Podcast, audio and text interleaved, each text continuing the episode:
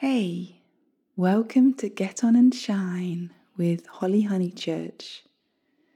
It's lovely and sunny here today. I hope it's lovely and sunny where you are, or I hope it's raining if you really want rain. Sending lots of rain to you. I needed to just have a chat, have a bit of therapy. I got a letter from my mum And sadly, there weren't any acknowledgements or sorries or not a single thing actually that I'd written about. There wasn't a single acknowledgement of anything. I spoke my truth a couple of months ago to her in a very kind way, as an empath would. I wasn't, didn't call her any names or anything. I just spoke my truth and said that I really felt like I'd been betrayed by her. And please at least acknowledge all those things that happened in the past and how they're still affecting me. But what I got back was a tirade of abuse, of cruelty, of just spitefulness. She said I'd ruined her life 10 years ago. She said that I just, she was just horrible. I'm not going to obviously go into detail, but that's one thing if she's going to say those things. But not to even say a single thing about how upset I was. Not to even want to offer a single bit of comfort. All I'd done was kindly and compassionately spoken my true word, my truth, what I really felt. And in return, I get an absolute tirade of nastiness. And it just makes me think how can I have a relationship with somebody who won't even acknowledge, let alone respect or try to make better what I'm saying? In that moment, after I'd read it, surprisingly, it was a relief. It was a relief to read those things that she wrote because it showed me what a waste of time this all is. What a waste of emotional headspace this will be from now on. I have wasted so much time the last two months thinking about this, hoping for the right thing to happen. And now I can see it's all been futile. I've literally messed my head up and got depressed over something, someone who just doesn't care, isn't capable of caring at this point in her life. It's quite amazing, really, that I've got the emotional capability to know that if somebody came to me and said that they were really upset with me because of this and this, I would think about that and I would say, I'm really sorry that I've hurt you, and talk about it and explain my side of it and try and work something out.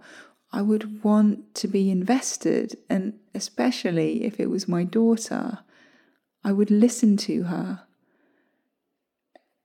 And I just haven't been listened to, I haven't been heard.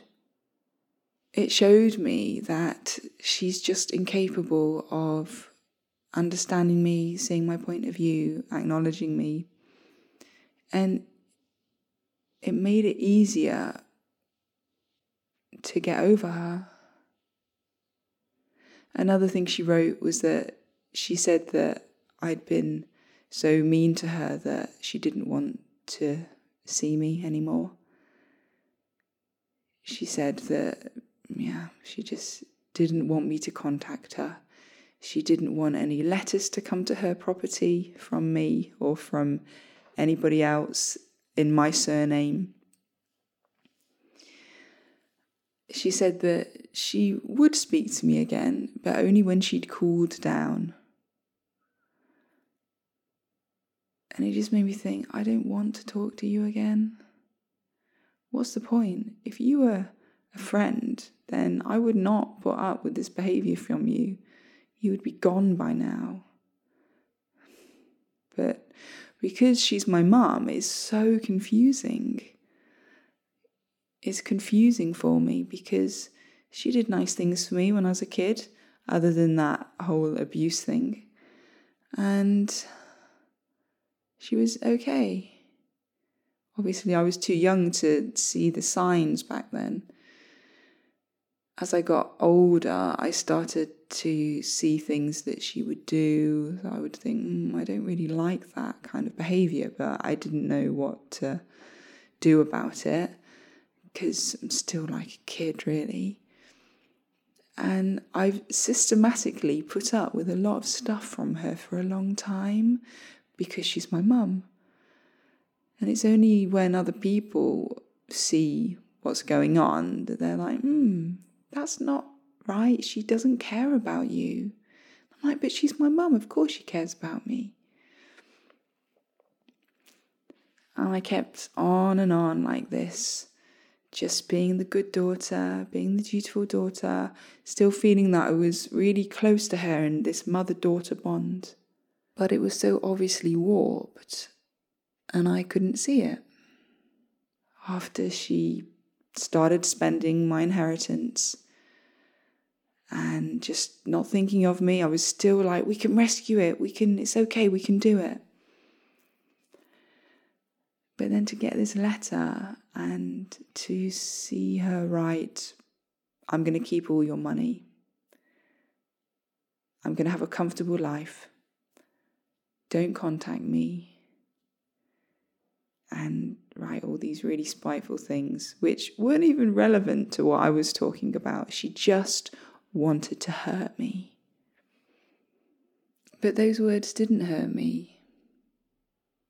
What hurt me was what she didn't write. She hurt me that she didn't even care about my feelings, any of them, in my letter. She hurt me because she didn't thank me once for all the effort I put in to rescue her from all her debts and get her out of trouble in her old house and bring her up here. She didn't want to help us, even though she knew that we'd lost our jobs because of the COVID virus. She knew we were struggling, and yet she didn't even offer despite having all the money in the world now. Even though we supported her for two years every month because she had so many debts, it didn't even cross her mind to return the favour. That's what hurt. I just felt this relief that I could finally be free because it was easy to not want to see her again, too. It was easy not to feel guilty about how I was feeling. It was easy to understand now that the clues I was getting, the behavior that she was presenting with, is what I thought. It's that she's a narcissist. And the only way that I can be in a relationship with her is to, for it to be on her terms and for her to have no regard of my feelings now I've decided not to contact her. I've decided to block her on my phone and my email. I sent her spare key back, and now I'm working on being free. This happened a couple of days ago. I've had a bit of a migraine ever since, so I'm pretty sure that that's.